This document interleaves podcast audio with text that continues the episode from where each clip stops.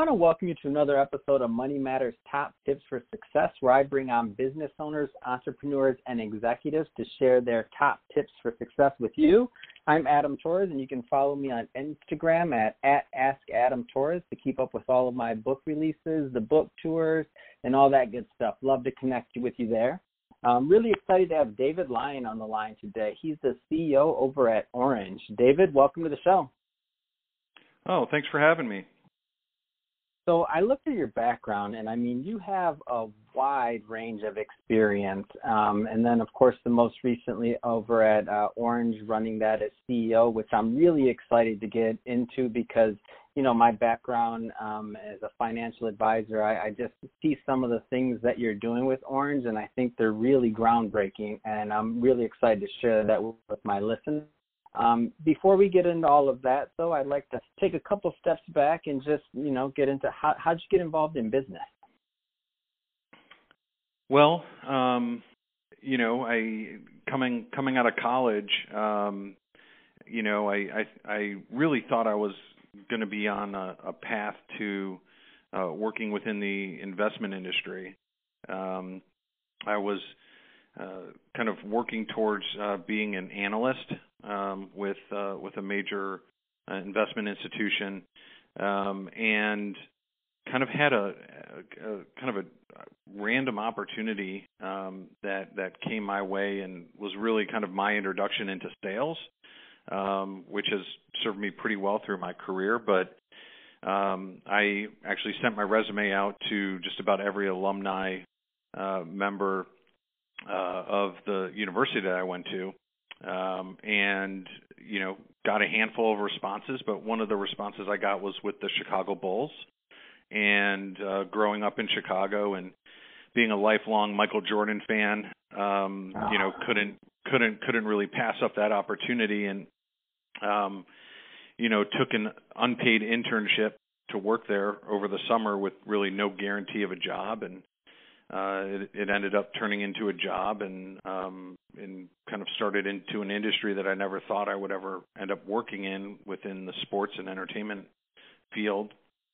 And that was really kind of my first job in business, and you know learned a ton um, about a lot of different areas of business, and uh, you know was kind of the bottom rung on the totem pole, so to speak. Um, but uh, really was able to kind of take all that in, see how lots of different areas within the organization worked from, you know, sales and marketing to, you know, to operations to to upper level management. So that was, I think, really kind of my first foray into into business. Let's let's stay there for a little bit longer. So, and and I think it's just so important what you just said. So you started at the bottom, you know, low, low man on the totem pole, and I feel like a lot of people either graduating college or maybe they're a year out or two years out, like they don't value the benefit of doing that. Can you just talk a little bit more about your experience and how it either how it either helped or wasn't a good thing to start at the bottom? Yeah, absolutely. Um, you know, I mean, I, I would have never traded that experience for anything in the world um, not because it was, you know, my dream job of of walking into uh, the United Center every day for work um, and, and getting to work in the, the the front offices of kind of my favorite sports team ever. Wow. Um, but yeah, I mean, it, it was it was truly an amazing experience, and I got to experience both the ups and the downs of the organization. Um, my first year there was the Bulls' sixth championship, and my second year there was the Bulls' worst record in NBA history.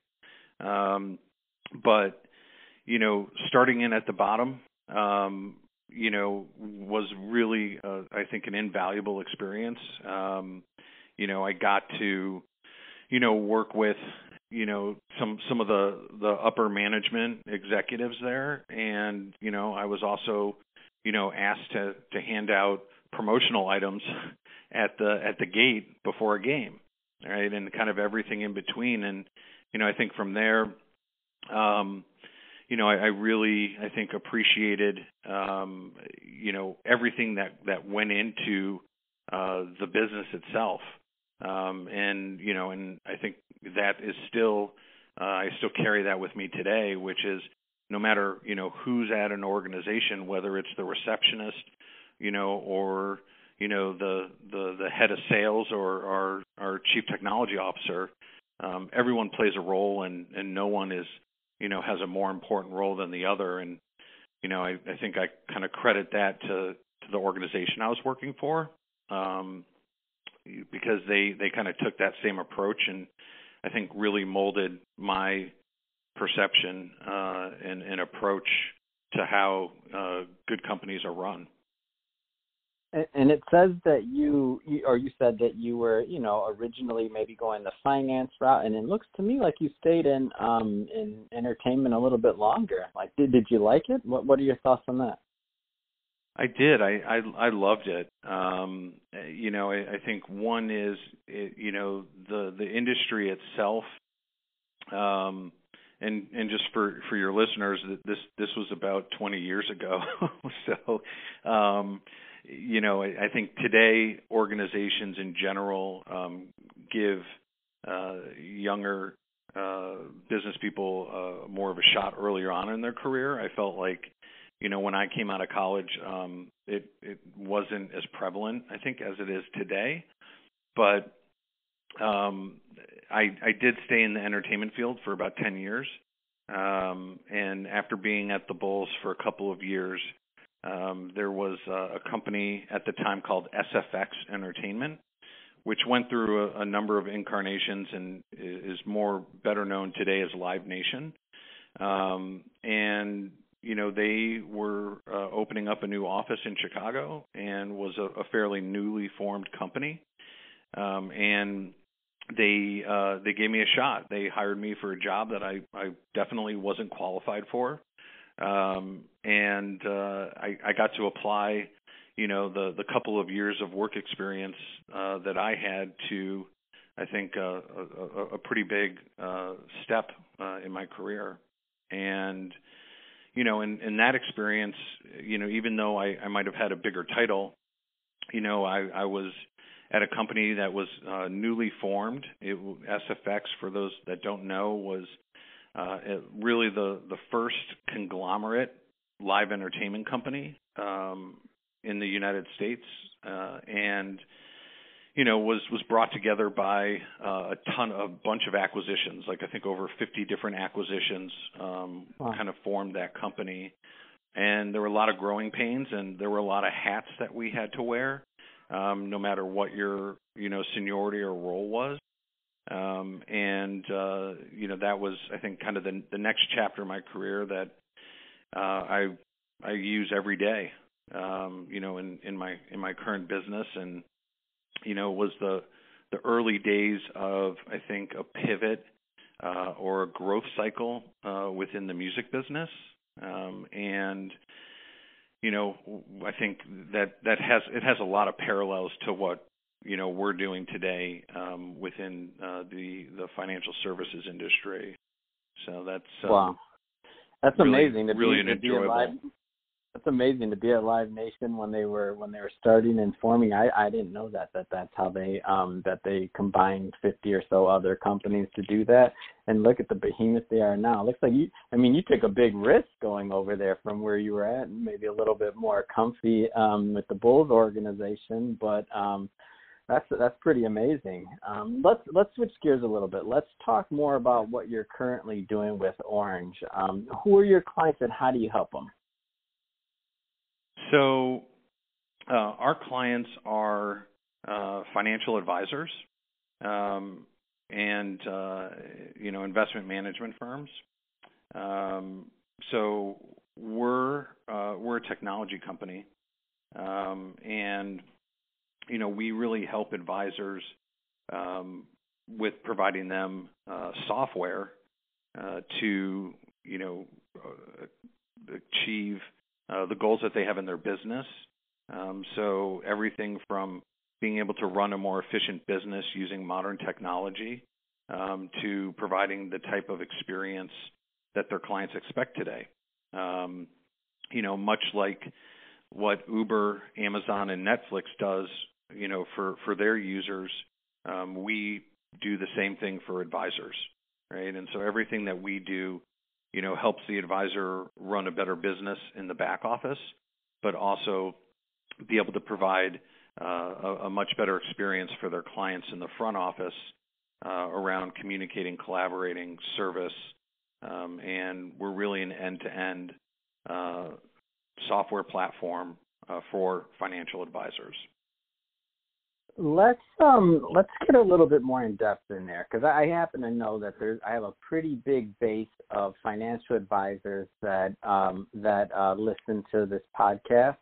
Um, so when you say you know end to end or you know a full service solution, what what exactly does that mean? And you and you can feel free to be specific because I, I know we I have a bunch of advisors listening to this. Sure. Um, so when we say end to end, you know, in in the back office, it starts with the advisor um, creating investment solutions for their clients, um, constructing portfolios, and we provide them with tools to do that. Um, we also provide them with tools to trade and rebalance clients' accounts. Um, you know, a, a, number of advisors, uh, actually the majority of advisors in the industry, um, actually custody their clients' assets at multiple institutions. So we're really providing them, you know, with one single source to go in and, and do that across all of their clients, regardless of where their their accounts are being held. And then, you know, and then it and then it comes into well, the advisor servicing those clients. So instead of relying on, you know, a, a CRM, um, we we provide the advisor with uh, actionable data and analytics so they can identify what clients, what prospective clients they should be reaching out to, and what you know what they should be talking to them about. So it's it, we don't go as far. I wouldn't necessarily put the the AI label on what we do, but mm-hmm. um, you know we definitely provide uh, real time data into you know what actions or interactions our clients or prospects are taking through uh, through their dashboard that we provide as part of our solution. And you know what are changes in their clients' accounts? What are changes in their goals? What are changes in their profile? You know maybe they added a new family member. And you know traditionally, the advisor's business is really driven by uh, a pretty kind of regimented static process where you know they're they're connecting with their clients maybe every quarter um, you know, or they're they're doing kind of a big bang annual review at the end of the year, and people's lives don't really unfold that way, right? They they change day to day, and so we're giving the, the advisor the the data and the analytics, so they don't have to wait, you know, three months to to talk to their client about something that really is actionable today. Um, okay. And so that's that's a high level of, of, of what we do. That's great. And, you know, for the non-advisor, but just for the, you know, the investor out there, um, what are some of the, I mean, what are you excited about in, in fintech and in the industry for the, for the end client user? Cause there's a lot going on. I'm just curious, what do you, what excites you out here? I, you know, I mean, I think the biggest thing that excites me is just the accessibility um, of, of accessing professional investment solutions and expertise. Um, it, you know, I, I think that the the days of having to go into an advisor's office um, and sitting across, you know, conference room table from them and having to tell them all the things that you haven't done well, or you know, uh, going through a 90 minute meeting with stacks of paperwork and you know tons of applications to fill out. Um, I, I think has largely been somewhat you know inhibitive of more people working with professionals and we've seen a huge emergence of a lot of really lightweight investment apps like you know Robinhood, um, Stash, just to name a couple, and you know they can access you know professional investment advice with little to no friction, and you know there's there's been kind of a a long running uh, view in the industry uh, supported by real data and facts that do-it-yourself investors uh, typically underperform the benchmark, um, largely because there's emotion involved, and working with a professional helps investors remove that emotion, um, put some discipline behind the investment decisions that they make, and and investors being able to connect on their mobile devices,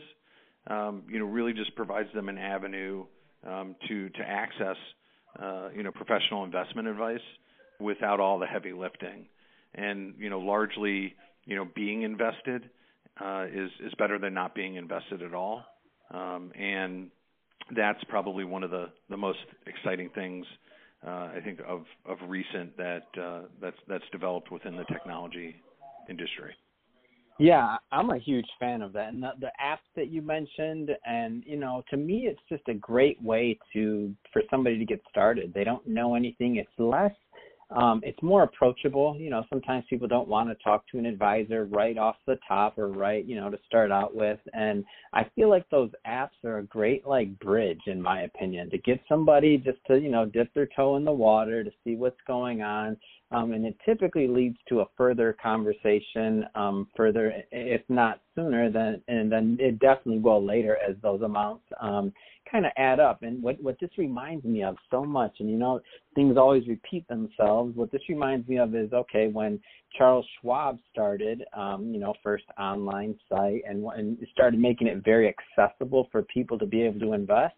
And over time, as those little amounts became bigger due to them holding it, compound interest, whatever, a lot of different stories, a lot of different reasons, um, as those amounts got bigger, then the advisor became that much more important. So I see all of these apps and everything that's going on is really just expanding the market of overall investors over time, and I don't think it's going to slow down anytime soon. Um, so David, where do people uh, so where do people find out more information about Oranj? If there's an advisor out there listening, they're like, oh, I've been looking for a new platform or I want to, you know, uh, t- do a demo. Where, where do they go? Uh, they can go to our website, which is runoranj.com, and that's R U N O R A N J.com. Well, perfect. Well, hey, I really appreciate your time today, David. Appreciate you coming on the show and um, and sharing your insight and also your history. Um, and for the listeners, as always, thank you for tuning in. Um, to follow anything going on with um, books, book releases, just check out the website moneymatterstoptips.com. All right, thank you, and thank you again, David. Take care.